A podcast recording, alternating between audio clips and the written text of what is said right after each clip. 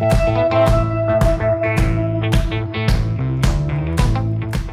listening to Mike and Kristen. The podcast.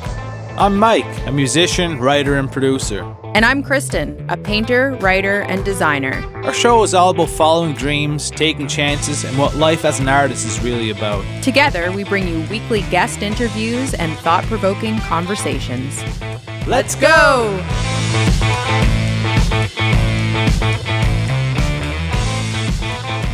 Hello, friends. What is going on on this beautiful Wednesday?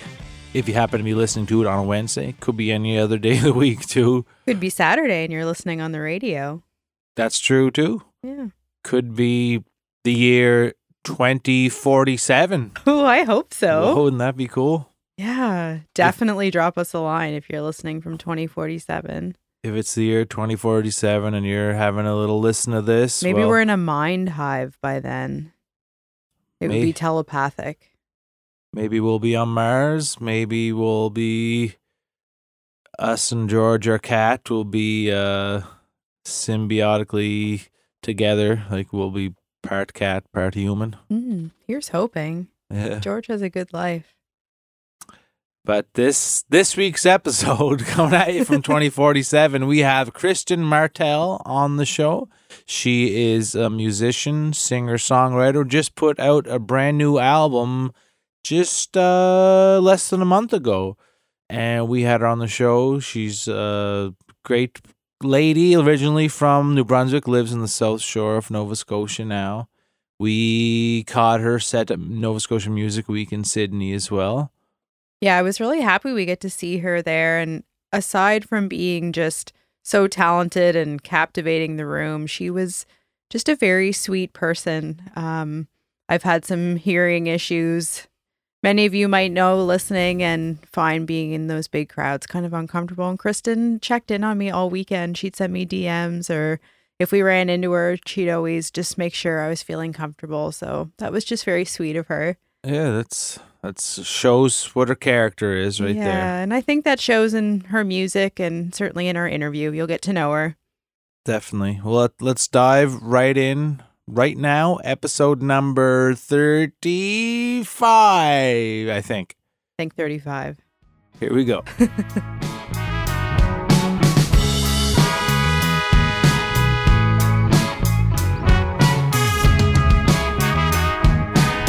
Shore seems to be pretty supportive of the music scene. I remember we, us going right before the lockdown happened, actually. We were at uh, Firkenstein, is Firkenstein, that right? yep. Yeah. Yeah.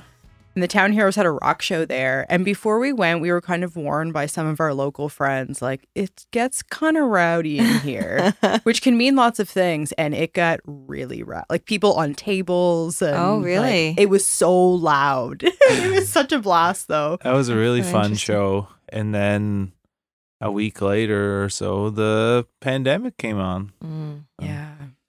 How was that time for you? Did you because I find especially with artists that lockdown was for some a bit of a blessing. Like we get to slow down a little bit and be with Mm. family and they felt like they were really creative and for others, especially Mm. as performers who get some fuel from entertaining, it was really tough Yeah. stretch. I well, yeah, well, I, I found it really tough. I mean, I really only jumped into the music industry late 2019. Um, so you know, when the pandemic hit, I had a couple singles out. Um, I was just ramping up, and my album was done, and it was in the hopper. It was ready to be released April 2020, and the pandemic hit, and so it was really, really difficult time um, because I mean, we didn't know what was going on, and I was questioning everything, questioning whether I should bother releasing it. Should I wait? Whatever. I had all these shows lined up, all canceled, and um, I have young kids. They're now nine and and seven. At the time, they were, goodness, in kindergarten, and so they were home full time. So my life changed big time. Yeah. I didn't have the same space, um, and you know, it was it was a very chaotic time, especially those early early days.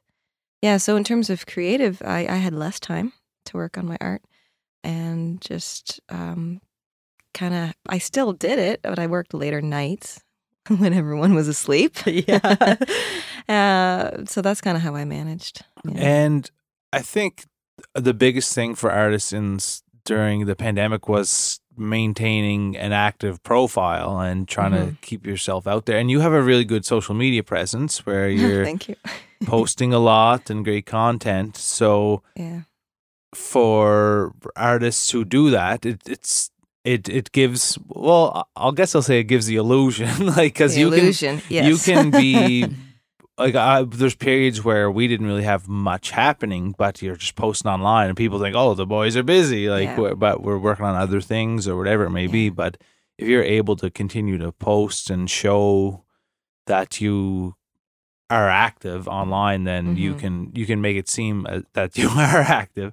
Yeah. And not and again, I did, didn't know what what you were experiencing during the pandemic, but from what I saw, you were you Well, I stayed- active and busy. Yeah, because I was I was trying to promote this. I was trying to again enter the music scene. Yeah. later in life, and um, the al- this album was coming, so I had done these weekly um, weekly online shows. I don't know if you caught any of them. I called them Tiny House Tuesdays because at the at the time we had we had a tiny house in the backyard, and after the kids were in bed, ten o'clock, we my husband and I would do a show. in That's the fun. tiny house.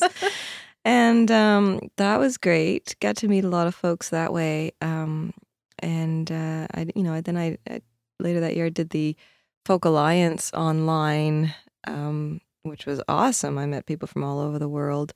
But I kind of got burnt out of the online shows. I don't know if you did many, but I, I petered off after a while because it was just it was just a lot to be on all the time. You know, the illusion, like you say, of social Yeah. media. Uh, it's yeah. Well, I think social media is an illusion in general. Like most profiles you see are not what a person's life is really like.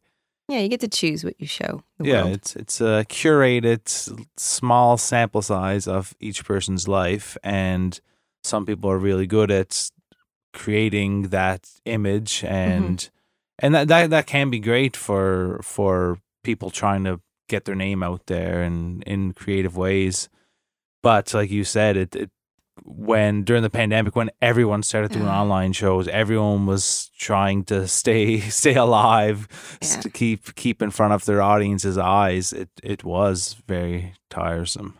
yeah. And you're not getting that reciprocation from an audience No. either, which No. in both of your worlds is huge. That's that's really part of what you're creating is that atmosphere. Yeah. I used to stand in the hallway and kind of clap as much as I could if Mike was oh. doing an online song. Like I'm just one person, but didn't want him to feel Actually, so alone. That's how we first met, isn't it? Mm-hmm. Uh, we met on when doing the Brigadoon fundraiser. Oh yeah, yeah, that was Uh, with the- Jan and Chris, who I just Yeah. listened to that podcast on the way Yeah. here from Maze for Adventure. Small world. Yeah, we. I had never uh, heard your music since then. I remember being blown away by your vocals on that online show. Oh, thank you. Yeah, that- well, that's well, that's one great thing that came out of the pandemic was There getting to, to meet each other here. But yeah, it honestly, and I've said this on other episodes before, but for us, uh, my band, the Town Heroes, we we gained a lot of fans during the pandemic. Just from we did bi-weekly shows and the the bingo that we hosted. The bingo, that was genius. Yeah, and that that, awesome. uh we had we had over a thousand people playing some nights which was crazy Amazing. Like, Yeah, and some all of those people world. have since become very close friends. Not awesome. with Mike and Bruce necessarily, although that happened too, of course. But yeah, we have an example of a friend that she lives in Saskatchewan and made virtual friends with someone in Nova Scotia. And like she picked her up at the airport when she came to visit uh-huh. family here and they toured Stayed around people and yeah, visited met other bingo online. players That's so while she was visiting. So Yeah, it's just it's just another way to connect. You Yeah. know, it's Yeah. it's pretty amazing that we Yeah. can. We they're do that. the the very positive side to social media now there are lots of negative ones but in i think it was originally created for was to just create those connections and then Yeah. maybe you meet up in real life and Yeah. it does have those capabilities it Yeah. ha- also has the potential to suck your soul into it and No. become a mindless being yeah, you got to be careful for sure. but I, you said you entered the music industry later in life. Yeah. What tell us that story? Um, yeah. Well, I grew up in a musical family. my my grandfather primarily was my biggest influence. I mean, I remember just singing, dancing. I you know wrote songs. I remember when I was like five. You know, silly things like it's just kind of always been there. Um, did the piano lessons, did the high school band, did the I did played fiddle for a bit, but I only really landed on acoustic in my twenties when I was in college, and picked it up kind of quickly. And um, when I moved to the South Shore of Nova Scotia, there's just, as you said, there's a lot of music there. And, and um, I just got really inspired by the songwriters and, and just really wanted to try it. And I discovered I enjoyed songwriting. I was going through a rough patch then and, and just was writing, writing, writing, and started tour, like doing the songwriter circle, um, the songwriter circuit in the South Shore, and, and wanted to record, but never did. I mean, this would have been the mid 2000s. Um, I'm dating myself here. You're in good company. I think we're all around the same Some vintage. good times back then. Vintage. I like yeah. that. Um, so, but I kind of got, you know, I just sabotaged myself. Really, in the end, I was, I was, I moved down to the South Shore for for work for my career, and I just kind of dug into that, and went back to school, and just got busy with life, and you know, later got married, then had kids, and you know, it was I just it was probably ten years that went by, and I didn't pick up my guitar barely written a song, really critical, you know, it kills the creative process, of course. And uh, so that's kind of what happened for a long time. And I always kind of felt something was missing. In 2018, I was going through some big life changes again, lots of lots of different things. I had a cancer scare. My uncle was tragically murdered. My uh, relationship was falling apart. My family boundary toxicity issues were big at the forefront. Like just everything seemed to be falling apart. And I kind of remember waking up one day. I was using writing really as therapy, you know, to get Yeah. through and um, just to make sense of things. And I remember the day waking up and I, it was like an epiphany. I'm like, if I'm on my deathbed tomorrow and I have not shared my music with the world, I will be so, so sad. Like, what the hell am I doing? Like, so I, I remember it was April uh, 2019, and um, I decided then and there I'm gonna I'm gonna record an album and I'm gonna get out in the world. And I remember making some calls and finding a studio and then trying to get a band together. And that November, I released my first single. Yeah. That September, I was in studio. Incredible. Like it happened. When I look at it now, Mm. like at the time, I was like, God, this is going so slow. It's not happening fast enough. But now I know what goes into it. Like that was really quick. yeah. I'm getting in there and, and I'm doing it. So that- Wow. The the specifics of your story may not be the same for everyone, but I think many of us can relate and maybe at this vintage age, you start to yeah, question your values and what brings you joy and but it Mhm. takes a lot of courage to yeah, so take much. that step especially in the arts. So were you Mhm. coming from a more corporate or structured world before that? Yeah, Yeah. yeah. Your story resonates resonates a bit with me because I worked for government. I was in the public service for like ten years. Mm. I uh, I was an enforcement officer with Department of Environment actually for Mm. years, and then I was in management for a bit, and then I uh, I moved to a private corporation in their environmental division. So yeah, pretty. I was moving. You know, I was doing well in my career and um, doing well. Um, but when I had kids, things changed really. I found it very hard to do both well. Um, so I was fortunate enough, really, when I had my second child, um, I was commuting to Halifax at the time, so it's like an hour drive, and just having to travel a lot, and I just I couldn't do it. And we were fortunate enough that I decided to step back, and so for um, a few years, I was home, you know, home full time with the kids, and so thankful I had that opportunity because they're such cool kids and you know having that i don't know i'm just so fortunate i had that opportunity to be there for them in those early years but uh, as they got older i knew i wanted to do something else and then I kind of music kept coming up as i said earlier You had said that you used music and writing as kind of a therapy. Has has it always been like that? yeah yeah I Yeah. feel that most most artists whether they know it or not, are creating from a therapeutic lens. do you think, as a painter, you do that, Kristen? I think sometimes Kristen Herrington. Yeah. guess. Oh, yeah, there's two that's right. I never even thought about that. Yeah, you were looking at me, so I had that benefit. But for the listeners, yes, there's two. There's Two Kristen Kristens in squared the today. Yeah. I don't meet many Kristens actually. It's Nor not- do I. But it doesn't common of a feel like, you know, we're not named like, I don't know, alfalfa or something either. It's not Right. super out there, but yeah. I yes, I think I think that any kind of creativity is therapeutic and that there's something coming out of you, but I would also say that my intention is not always for it to be therapeutic and Mm. we're just faced with those uh, you know, much like any other job, we still have deadlines or maybe Mhm. a custom order or something. And it feels a little bit, the, the process, I suppose, is a little bit different depending on what the outcome is for. Uh, so if you're creating an album, I imagine it's different than if you're playing a, a corporate gig, for example. Like your state of mind might be a little bit different, but I would still 10 out of 10 rather Mhm. be in any of those circumstances than doing something that I wasn't enjoying that I spent like you're that's not to say you didn't enjoy your work was parts, beforehand yeah, but sure.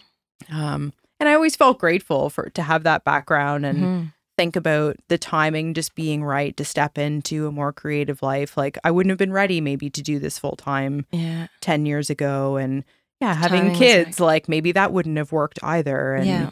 so do you feel like there was some kind of cosmic timing into your departure from one life into the next? Uh, I don't. I don't know. I don't know. I guess the It's timing just is ready. right. it's just ready. Yeah. Um. Certainly, I, you know, I look back at my earlier work, which is a bit cringy. so maybe it's best that I only came out now. I don't know. Um. But yeah, the timing just felt right. I Yeah. noticed in some of your music videos that they draw upon the natural elements. So, um, is that something that inspires your work? Yeah, for sure. I mean, I, I enjoy spending a lot of time outside. It's uh, again, I just feel a lot grounded. I feel more at home when I'm when I'm outside doing whatever. It doesn't doesn't have to be anything grandiose. Just digging in the dirt in the garden. Um, but yeah, I find I'm just a lot more at peace outside, and I gain more clarity when I'm just out. So I often draw upon inspiration that I that I see outside. With your new album, what what did you draw upon with the songs and that? Yeah, I'm leaning heavy into the autumn vibe with this album. Um and the the whole album really leans into change and celebrating change and how, you know, hardships can bring those new perspectives and and um just new beginnings and that it's not always a bad thing. It's just kind of a reminder when we're in the midst of it can feel quite chaotic and upsetting and and hopeless, but you know, nothing stays the same very long and um, just just celebrating that. Yeah. Did it take some time? You talked about some challenging parts of your life Mhm. and then transitioning into this type of expression. Yeah. Do you think it's important for people to go through those hardships to really find themselves?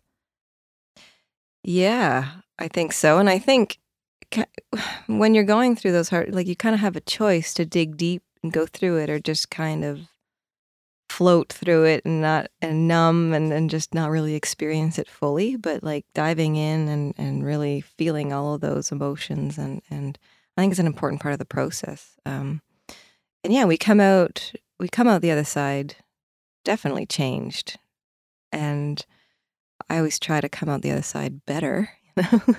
Trying to- That's the goal. hopefully that's the goal and that's why like annoyingly sometimes i can I'm try, I try to find the silver lining in all these things, uh, which which to a fault maybe sometimes, but um, there's always there's always something in there that you can latch on to. Like life is just hard. Um, you got to try and focus on those positives. I don't always do a good job, but I try and remind myself. You know, I, I don't think any artist that people would appreciate has gone through life without experiencing hardships. Yeah, it's just normal. It's Like- life. we artists have to be able to create things that cater to the human experience exactly. and everyone is going through hard times at some Mhm. point in their life and hopefully everyone you know finding joy in in the moments of their days and that but yeah if you if you don't go through anything hard in life there's no way you can create something that the average person can relate to Yeah. You're not living if the yeah. Everyone's going through something. Yeah, and there's a lot of conversation about finding the silver lining, which of course is a good practice to have, but I think it's important not to get too stuck in this pursuit of euphoria all the time. No. Like that's not realistic and if that's what you're hoping to have, like there's going to be a lot of seemingly letdowns along the way Yeah. but it's upon reflection especially as creative people because that's part of our work is that reflection or looking back or drawing inspiration you you come to appreciate and accept the ups and downs and and use them as tools Yeah. um whereas i i yeah i liked how you said like s- some kind of glaze over it or become numb and it's a missed opportunity Mm, And I I do that. Don't get me wrong. Yeah. Like I've done that. Sometimes I still catch myself like, oh God. Um, but you're right. It is a missed opportunity for for growth or for experiencing whatever it is. yeah Yeah. What was your uh, what was your family like in terms of creativity? You mentioned your grandfather. Were was your family, or, or maybe even your family now, are they supportive of lifting you up as uh, as an artist? It's interesting. Um, so my immediate family is not musical. Like my father, my mom, my sisters, they're not. It's it's it's like it skipped a generation or something. Mhm. Like my uncles on my dad's side and and my um, my grandfather and my second cousins. Like it's it's interesting. So um, music was always sort of like a pastime.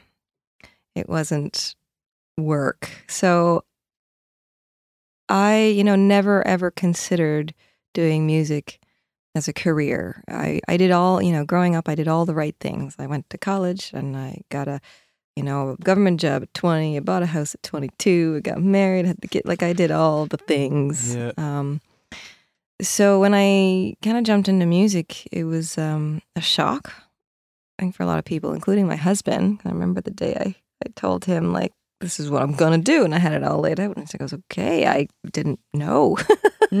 uh, no one really knew. Um, and my folks, though, I have to say, they've they've been pretty supportive. I think they were shocked at first, but once they saw what I was doing, once they saw I was serious, and once people started to see like my product, it's like, oh, okay, she's serious. Yeah, Uh, then then for sure they're supportive.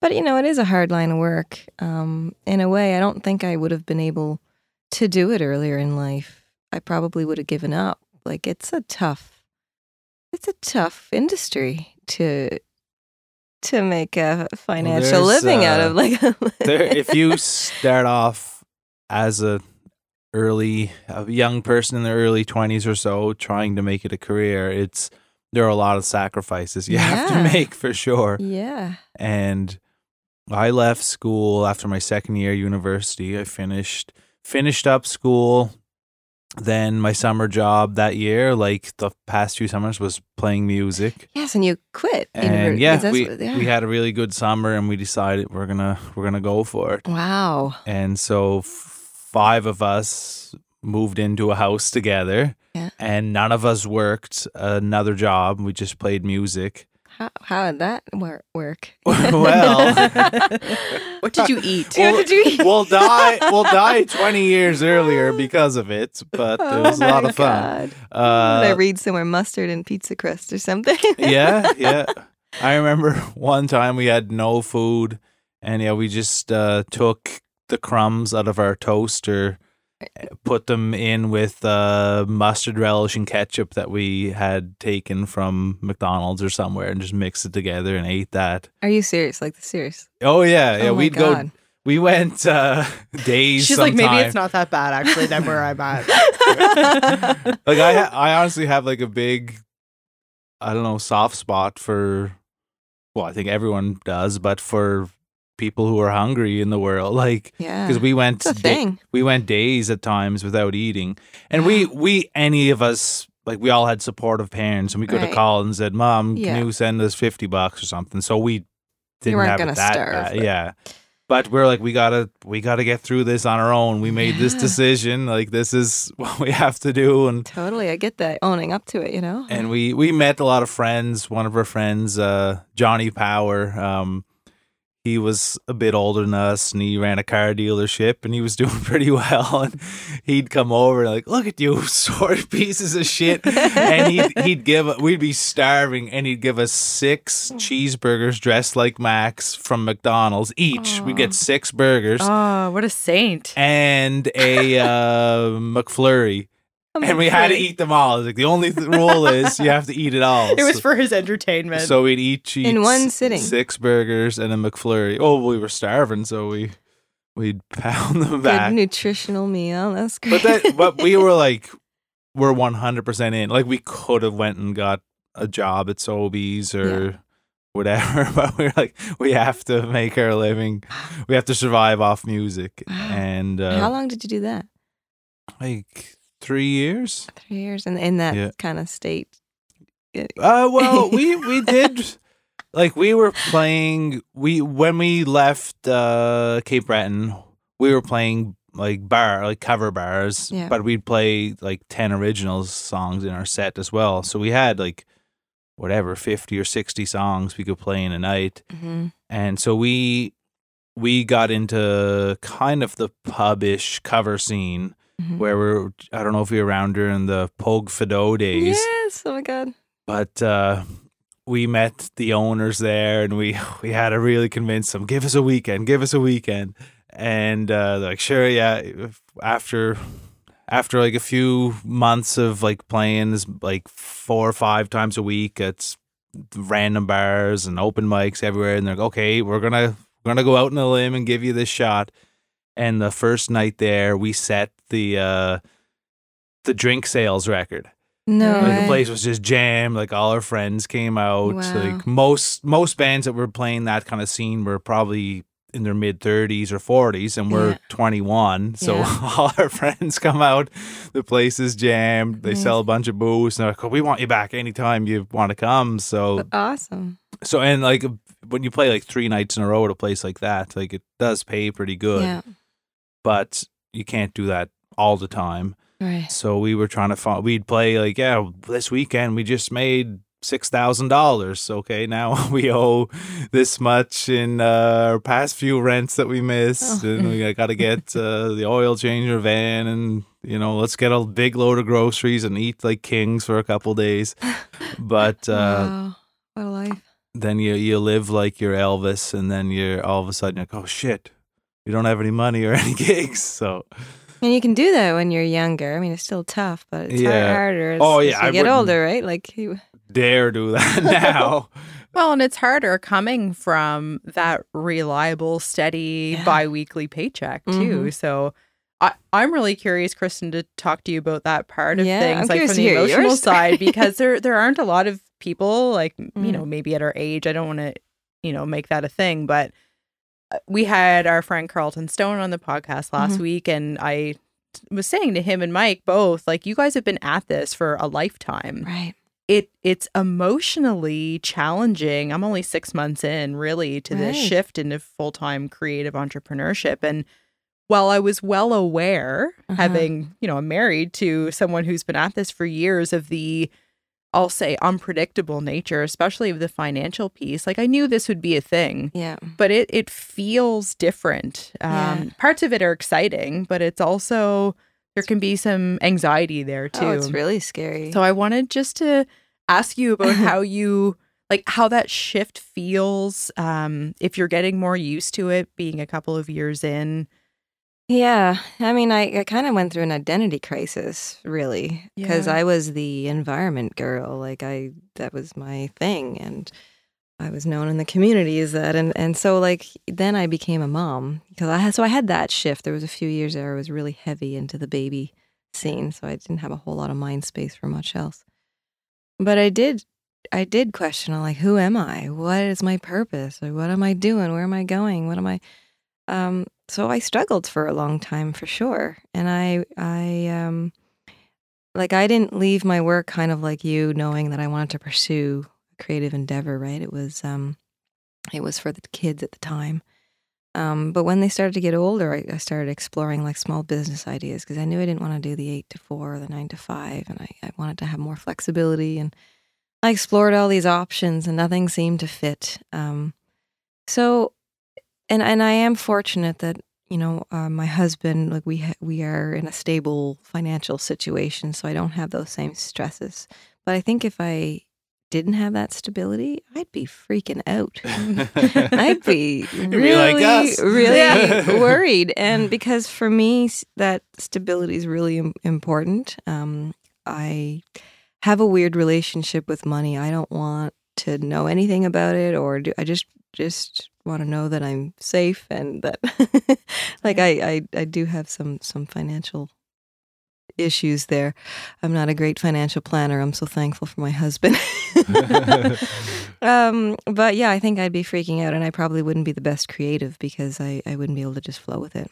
Mhm, Interesting. So I that's probably a reason why I didn't do it when I was younger, right? I wasn't in the in the in the stable situation where I where I could. So um it, it is a luxury. I feel very grateful. Um and sometimes I'm almost like I don't want to say ashamed, but like not everybody gets to do it. Like I feel very, very lucky and fortunate that I get to do this right now and thankful for the support from my husband. Because it's hard. There are some times he's like, You spent a lot of time on this and how much did you get paid for the show? Or how much did you Mhm. like, you know, it's it's it's it's tough. A lot goes You're- into it. You're getting to know this world really closely now. Yeah, I'd love to hear how you're doing. Six months in, I'm, I can't even remember where my mind would have been. it's I, I'm trying to shift my mind out of chunks of time. So before getting like I say a biweekly paycheck or your our mortgage payment comes out every two weeks. Like Yeah. there's these very specific measurables. Yeah. Uh, and I'm speaking strictly with money here to to start this conversation at least, but I I'm getting caught up in the well I made this much last month Mhm. and not this much Mm. this month. And Mike has tried to you know guide me into like the month to month thing is, is no longer right. part of your That's financial world. Yes, That's- but you know, it's been more than a decade of that being the system that I have functioned under and is that way for most people who have traditional jobs. Yeah. It's easily understood. This is how we arrange our lives and things like banks for example like that. Oh God, yeah, they won't look at you unless you have. Right. Yeah. So it's getting used to rolling with the punches. Uh, it's getting used to trusting in myself and trusting in my fans, dare I say, dare I call them, uh, trust in the universe. And I appreciate the practice of that. I can feel myself learning, uh, but it's hard It's really and hard. I very much have moments of doubt, of fear. I Mhm. question myself. And like you, I am thankful that I have a partner that, uh, you know, keeps me going, keeps me encouraged. Uh, he has the experience to Mhm. know that, sure, it's not always going to be easy, but it'll be okay eventually. Like you will get these wins interwoven. And we haven't emptied out our uh, toaster crumbs yet. So yeah, we, we, are not eating we- we toaster can crumbs always go mustard there. yet. No, you look like you're doing all right. Yeah. But we try to focus on the other opportunities that come into our life. Like even this morning, yeah. you and I wouldn't be sitting here No. getting to spend time together if we were at our government jobs. No, I know. I felt very disconnected from the world when I worked in government, and I felt very disconnected from the community. And like when I stopped working, I don't know about you, but the whole new world opened up to me. Like there's people all around Yeah, doing look at all the cool things. All the people, people. like, and it's so interesting. I, I, I'd, I'd, I'd go to the farmers markets, and I'd, and I, I'd go shopping during the day. I'm like, where? Who are these people? Or do they work? What do they do? Like, who? but there's a whole other world out there. It's so interesting. Had that exact same experience, like going to the grocery store, thinking I'd be the only Yeah. one at two o'clock on Yeah. Tuesday. No, it's full. And like you're like, who are these people? like, well, you're one of them. So I know it's so interesting, and I think now like it's changed a lot. Like the the younger generation, I see like they don't want to work forty mm. hours, fifty hours a week. Well, I shouldn't say all of them. Maybe there's still some, but I'm, I'm meeting a lot more mm, folks in their their twenties, even early thirties, that are like they're prioritizing, eh, you know, themselves, and and they don't want their work to rule their life. You know, and it's a mind shift. And I think maybe we were on the edge of that. You know, it was a big deal for me to leave my yeah, my pension. My like I don't know. I was were you told you were crazy? But, yeah. Of course. Yeah. I told myself that even. Yeah. It took me a long time to give permission to make that change that I knew I needed and I I still wake up often, like not every day, almost every day and have this wave of relief that I don't have to do a million things. I don't have to do my hair and makeup and wear uncomfortable clothes and drive an hour to work and Mhm. pay for parking and sit in this beige office for Ugh. nine hours. Like, I can almost still feel it crawling in my body. And I, again, I, I've never wanted to, um, you know, put a bad note out there from that chapter of my life. I'm very grateful to have had the opportunities, the network I have. I Mm. met amazingly hardworking, smart people. Like, it's not to trash government or the No, corporate no. world or anything, but I, I was ignoring my own calling and it wasn't working for you. It wasn't serving yeah, it just anymore. wasn't Yeah. serving me anymore. And and we can have lots of identities in our life. Yeah. And it was Yeah. just letting myself do that. And yeah, it comes with challenges, but so did everything else before that. Choose your hard, you know. My Yeah, yeah. Choose your hard. my husband says that all the time. It's it is a good one though, because I mean everything's hard. Everything's Yeah. challenging. But what do you want to invest that time in? Exactly. And when when you find what it is that both you want to do and you feel like you're meant to do, like you're willing to put in Mm-hmm. 80 hours a week at it. You don't know? notice it. Yeah, it doesn't feel like you're Yeah. you're putting in that time. Like if I counted the hours that I work at what I'm doing, it's more or less all the time. Like other than we're eating supper and watching a show on You're still probably We're still thinking about yeah, brainstorming. your next creative project. pretty pretty much like i don't know 12 14 hours a day where Yeah. thinking of something that can be the next thing we're gonna do or how i'm gonna do You guys are work so on. inspiring. You're always doing really cool, creative things. It's Oh. so but neat. this mindset isn't necessarily the best way Yeah. to do it either We're not advocating for the Yeah. 14 hour workday, but yeah. but it comes naturally too. Yeah. And- but do you allow yourself intentional downtime or like non-working time? Um, I I need to find a bit a bit of a better balance, and I feel it deeply right now. Like I'm this project, you know, the album. It's I've been working on it for the better part of a year, um, and I'm ready. I'm I'm ready for the next chapter. We'll say. Um, it's been great working on it, but I fall especially like I really need. I recognize now that I really need some downtime. So I'm looking forward to writing more and just that is kind of my time. But right now, I haven't been very good at balancing. Um, because I have a young family, a lot of time is dedicated to that. yeah I mean, you know, you guys were so grateful to meet me early this morning. Like, you know, I got the lunches packed, kids out to school, came here. Uh, And then, you know, I want to get back because I got some things to do. And then before I have to pick up the kids again. And, you know, my, my time is, is like really squeezed. And I do a lot of work at night. And I see 1 and 2 a.m. far too often. And I'm up at 5.30 or 6. yeah Like, it's not healthy. It's not sustainable. And I crashed really hard last year at this time, like in the fall. Actually, Nova Scotia Music Week last year. okay Um, Was that the icing on the cake? I yeah, I kind of Too had a little burnout and like an anxiety attack. I never like I never experienced that. I had an anxiety attack 2 hours before my showcase, is like brutal. like what's going on? So uh, last winter I really had to take care of myself and I feel like I'm not where I was last year, but I feel it again that I need to just take some time this winter and and uh, recharge. What are the things you do to recharge?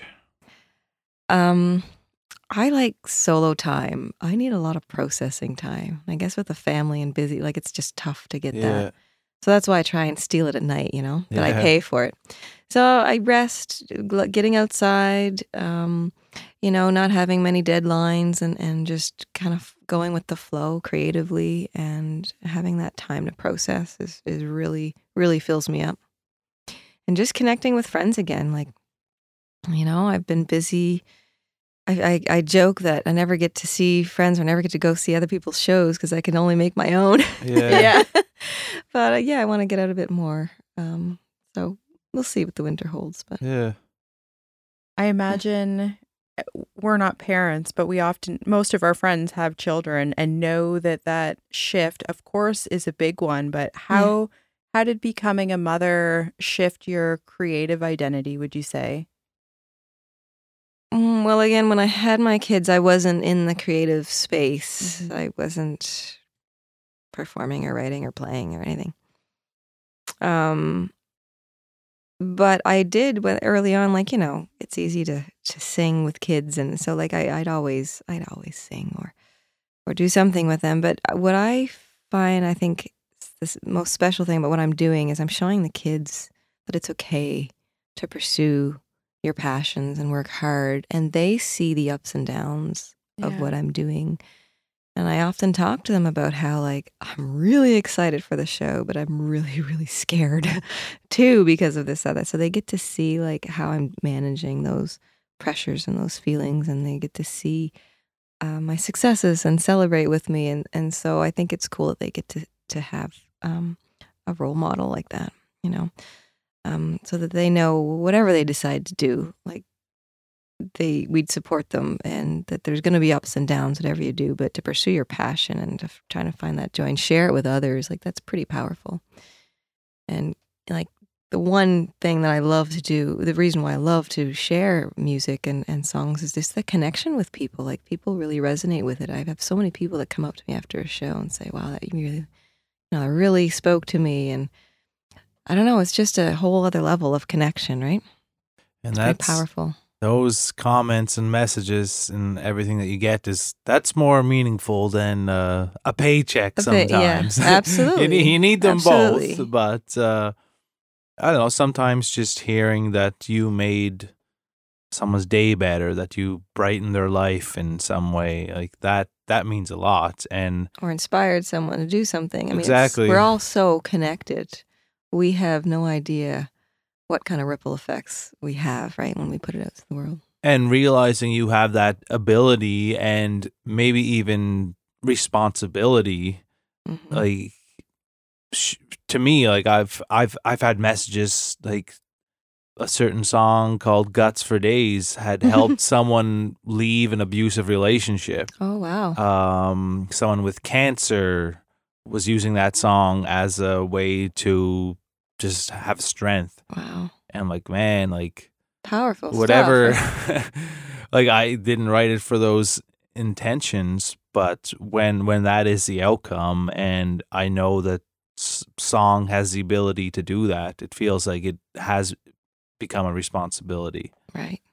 like it's something okay if i'm capable of doing this i i have to do it Is that a heavy responsibility or like no that- it's also i like doing like it like if i didn't like doing it like oh, i hate writing songs but i feel respons like I'll- I, I love to write songs and put them out and do all the things I'm doing. So it doesn't, I don't feel like my job is to create, create songs or words, whatever that people need to have their spirits lifted by. Like that is an outcome that may happen from it. Mhm. And if it does, it's great. If it doesn't, it's great too. But knowing that I have the capability to do it, I guess, is where Mm. where it all lies and what's kind of makes me want to keep doing it. How is that for you, Kristen, when you're writing a song? Like, is there a an end goal, or do you say to yourself, "I hope that this resonates maybe with this community," or is it more just about your own sense of self and feeling? Yeah, I mean, I write first and foremost for me. Um, and it's usually because I'm trying to make sense of something that's nagging at me. It seems to be where my inspiration always Yeah. comes from or something. Um, and I just, yeah, I guess I don't always think of the end result. I mean, like for this record, I, I kind of went through a catalog and found songs. Like I didn't write for the record. I haven't Yeah. done that yet. Like in both times, it's like I didn't know I was writing a record. Yeah. I just kind of picked the, the songs that fit together. Um, so I don't know what that would be like to sit down and write very purposefully. I don't know. I think that might take a, a little bit away of the magic for me. I'm not sure. I mean, I did do some co-writing with Gabrielle Papillon. Gabrielle produced uh, the record every season, and so we did do a bit of co-writing. So she writes intuitively as well. So it was a really interesting process. We kind of let it flow and let kind of let the music speak, and not so much thinking about who we were speaking to yet. Kind of let the song do the work first. you know? Yeah, I, I, I don't think of like the end result or who's going to hear it in the end. I just know that someone will. yeah, Like, I'm always writing for myself or basing it on a story that I have or something I've experienced. But just knowing it's that there is an audience and that there is Yeah. people that will may potentially find something in it. It's it's not like okay, I have to write this song to appease this audience. Mhm. I think it's more just knowing that at the end of the day, this will reach people and might have the potential to affect them positively or negatively. yeah. So interesting. You never know what people are gonna gravitate to. yeah, it's Have you had any surprises in your like a song that you didn't think people would? And it kind of goes. I think every every song, uh, you never never have any expectations of what a song can do, and that one I wrote for for Kristen, the guts for days, because she was going through something hard, Mm, and that's like, okay, I'm taking this experience of mine and my wife's and creating a song out of it for something that's she can listen to that I can listen to and maybe find strength in. But again it's that I write songs in the moment and it's for that moment mhm. and but sometimes that moment can translate into someone else's life and what they're going through Do you ever find that, um, like, yes, I find it's so neat to look back at songs and it's like this moment in time, like this little time capsule. yeah But I find, do you ever find that your songs change meaning for you over time? Yeah, yeah, I think so. Because I do some song, a lot of songs, a line in the song will just come out of nowhere, and I don't know what the line might mean. Like I'm Mhm. just playing guitar and I sing something, like, yeah, and then I base often base a song around what I think that might mean, Yeah. and then relate to what's happening in my life at that moment or an experience that I've gone through, and sometimes that's will change over time. yeah, And it depends, like if it's a really literal song, and most of mine aren't, but when I do have ones that are literal, like that doesn't really change Mhm. because if I'm saying a specific thing about whatever, my dad traveling back and forth between Fort McMurray and Cape Breton, like that can't really have an alternate meaning. Like Right. that's it means what it means. But when it's a little more metaphorical, yeah, Mhm. it, it it can change as I change and react to things in a different way. yeah. It's so interesting. What kinds of activities or hobbies do you include in your life that might feel different than a creative project? Yeah, I do a lot of gardening. Mm. Um, get a lot of joy out of that. Although this year, surprisingly, it felt harder than most years, but I stuck to it. Digging in the dirt just is therapeutic in its own way. Yeah. Um, I I love to do some hiking. I don't do enough of it. We love to do camping, um, and biking, and spending time at the beach. You know, all that kind of stuff. This was a good beach summer. Yeah, it was nice. It was a nice summer. Very dry in the garden, though. Yeah. Very dry. Maybe that's why I lost. some Dry on the beach too, though, which is Oh. nice. Yeah, Yeah, we we- took off a lot. We packed up the car fairly often this summer. We we gave ourselves permission to say we're just going to embrace Yeah. this year. Because when did you, when did you leave your job? April. Yeah. Yeah. Wow. So it was the first summer to Wow, be you able got to, to do enjoy that, the and summer. I went balls out Good for you. Taking that. I in. remember Isn't that uh, amazing feeling? It was amazing. Still, yeah. Still you left work on a Friday, and that was your last day, and we had a show on the Sunday at the Carleton, and we played that. And normally, we would have rushed home. Or not gone at all. Yeah, you would have not came, or we would have. I would have had to pack up really fast, and you would have been standing there like, "We gotta, we gotta get out of here." And there was no rush. We got to hang out with our our Mhm. friends, chat, just converse, and then afterwards, when it was normally bedtime, another friend just had released a film and was having an after party, and we went to that after party. Wow. And as we were walking in, I'm like, see, these are the things that you'll You get to do. Like, it's not anything completely out of the ordinary.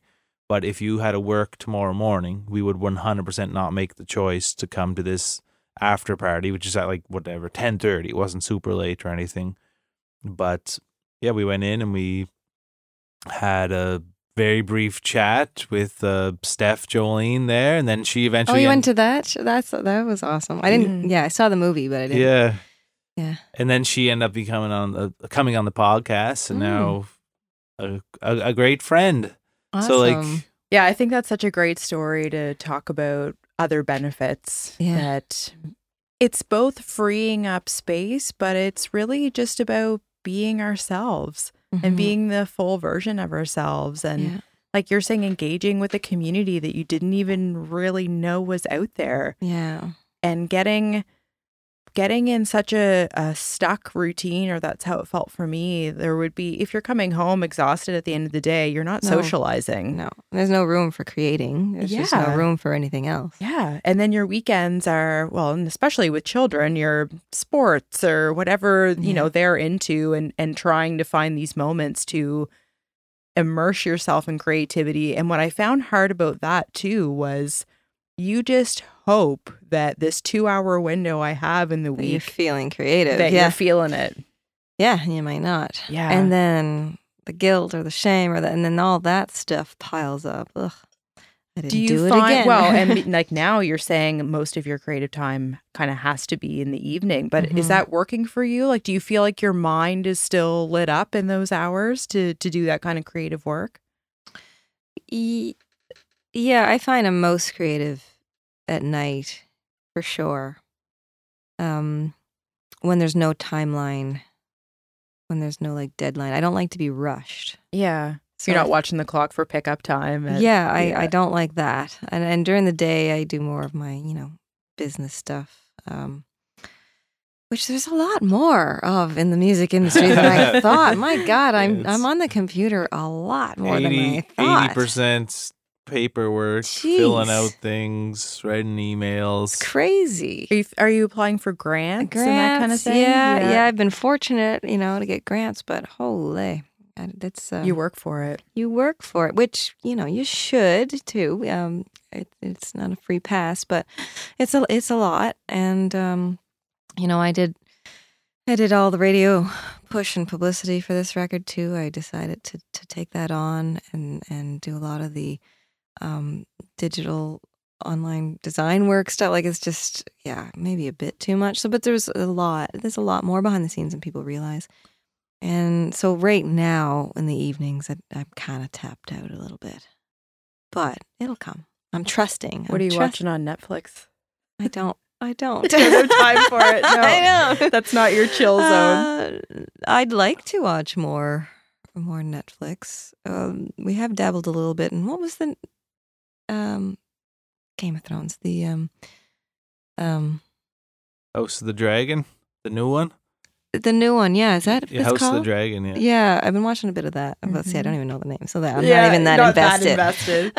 we've been watching moonshine lately because Yeah. It's so they. I don't know if you're familiar with the show, but it's filmed No. at the Shore Club, just Oh. in, In Hubbards. Hubbards. oh wow, So the very first scene, of, I think they're on season three now, but season one they're just driving along St. Margaret's Bay Road, Oh, which is so oh, close to where we live that there's kind of this excitement of it being so so handy and familiar. But it's a yeah, it's a great fun show. So we kind of like once we've finished our uh, work for the day, like to tune out and just have something I'll to light. Check that one out. Yeah. Yeah, it's nice seeing something locally, and it just really has a, a Nova Scotia summer vibe to it. Oh, So nice. Yeah. It's pretty cool. Do you find the local scene supportive? Do you feel like you belong to the the Nova Scotia music family? Yeah, um, I do. Like when I decided to dive in, I somehow convinced myself I belonged to be, and I was worthy of being in the music scene. And uh, I think other people were convinced too. I don't know. Maybe I fooled them.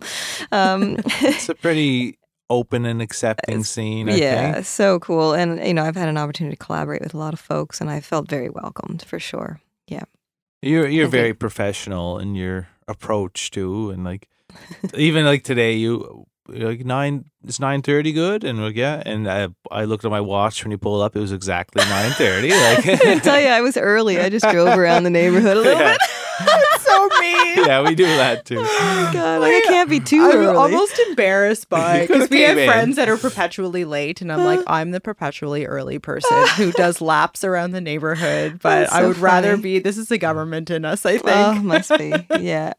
Yeah. I'm not always that way. When now, with kids, I can be late because there's so much unpredictability there. yeah, know? fair enough. They're getting better. They're getting older. But in the early days, oof, I couldn't commit to a time. So, what are you hoping happens with the new album? Ah, I'm hoping that people listen to it, resonate with it, you know, connect with it. I, I want to. Um, I'm planning to head to Ontario this spring, which was the first time I kind of got out of the Atlantic region. Yeah. Um, hoping to do more, you know, just collaborating on stages, just hoping to get it out there. Um, and you know, I I'm I'd love to get it placed in in a film or or you know, the, there's a very theatrical cinematic vibe to these songs if you've had a chance to to hear it and I've heard they they might lend themselves well to film. I that would be amazing, but you know, Very who knows? It's like needle in a haystack kind of thing. Who Eh, knows? And what uh, do you see, or what do you want to have come out of your your new music career? Like, where where do you Where see this going? Yeah, Oh God, I don't know. I don't know. I've already. I'm this winter. I'm working with a French artist. I have a French background because I'm originally from northern New Brunswick, and I've been feeling the pull to to write more songs in French. So I'm yeah. I'm going to be working with a co-writer. Um, so hopefully, I'm going to have some more French songs in my pocket, Cool. and maybe that'll be my next project. I don't know yet. We'll Yeah. see. Um, but yeah, I'm just at this point needing to spend some time to see what what's my next project. What do I want to focus on next? Because I I don't feel like this is this is it. I do. I have lots more songs I'm sitting on. Lots more songs Yeah. that haven't been written yet. And yeah, we'll see. Let the ideas marinate. Yeah, yeah. We like to ask our guests what their idea of making it looks like. Oh yes. Hmm. Well, I think yeah, it's different for everyone, and depending on what point, part of your time of your life you're in. Um, making it as an artist. Uh, you know, it's a tough question. I'm thinking both like I've got the financial brain, and then I've got the creative side. Like creatively, just being able to to share it and have people connect with it, and just having it available, like that in itself is like making it as a creative like i couldn't have dreamed that my songs like i've got people listening from all over the world like that's pretty powerful you know it's so cool. So i feel in that sense you know i've made it. If i'm were to be on my deathbed tomorrow you know that when i talked about earlier that that regret uh, that isn't there anymore. Mhm. you know i at least can feel satisfied that that some of my work will live on. And i don't know why that's so important to me but but it is so so i guess in a way Mm. i've made it Make you made your little mark in the I made world. it. You know. and for some reason that's important to me um if i'm looking at like making it financially well i'd, I'd really like it to be more sustainable you know um i'm not quite there yet but i it's a slow burn right it's it's every year every every show i do every conference i attend every person i meet it's just it's just it, you just got to stick with it i think it's like any business it doesn't all happen at once Yeah. Like any any career, anything you do, it takes time, takes work, and so you know, I'm looking at the the long game, in that sense. Well, we're glad that uh, you're in it for the long Yeah. haul. Because, yeah, and it's exciting to hear from artists that I know there's more inside me still to come. Like, That's a good feeling. yeah. Yeah. Um, where can folks find your new album? Where might they be able to see you live coming up? Yeah, so kristenmartell.com, 2L. There, I'm on all the socials, of course, under Kristen Martell Music. I'm on all the streaming platforms, so quick Google should get you there. Um, my next show, November 20th, I'm in Avondale for Sofa Sundays. So that'd be nice. I always like getting up to the valley. Sounds cozy. yeah, yeah. Like, I haven't actually been up there yet, so that'll be nice. Beautiful. Well, so great to chat and all the best ahead. And uh, we will cross paths again soon, hopefully. All right. Thanks for Thank you so much here. for having me. Yeah. Thanks so much. Cheers, folks.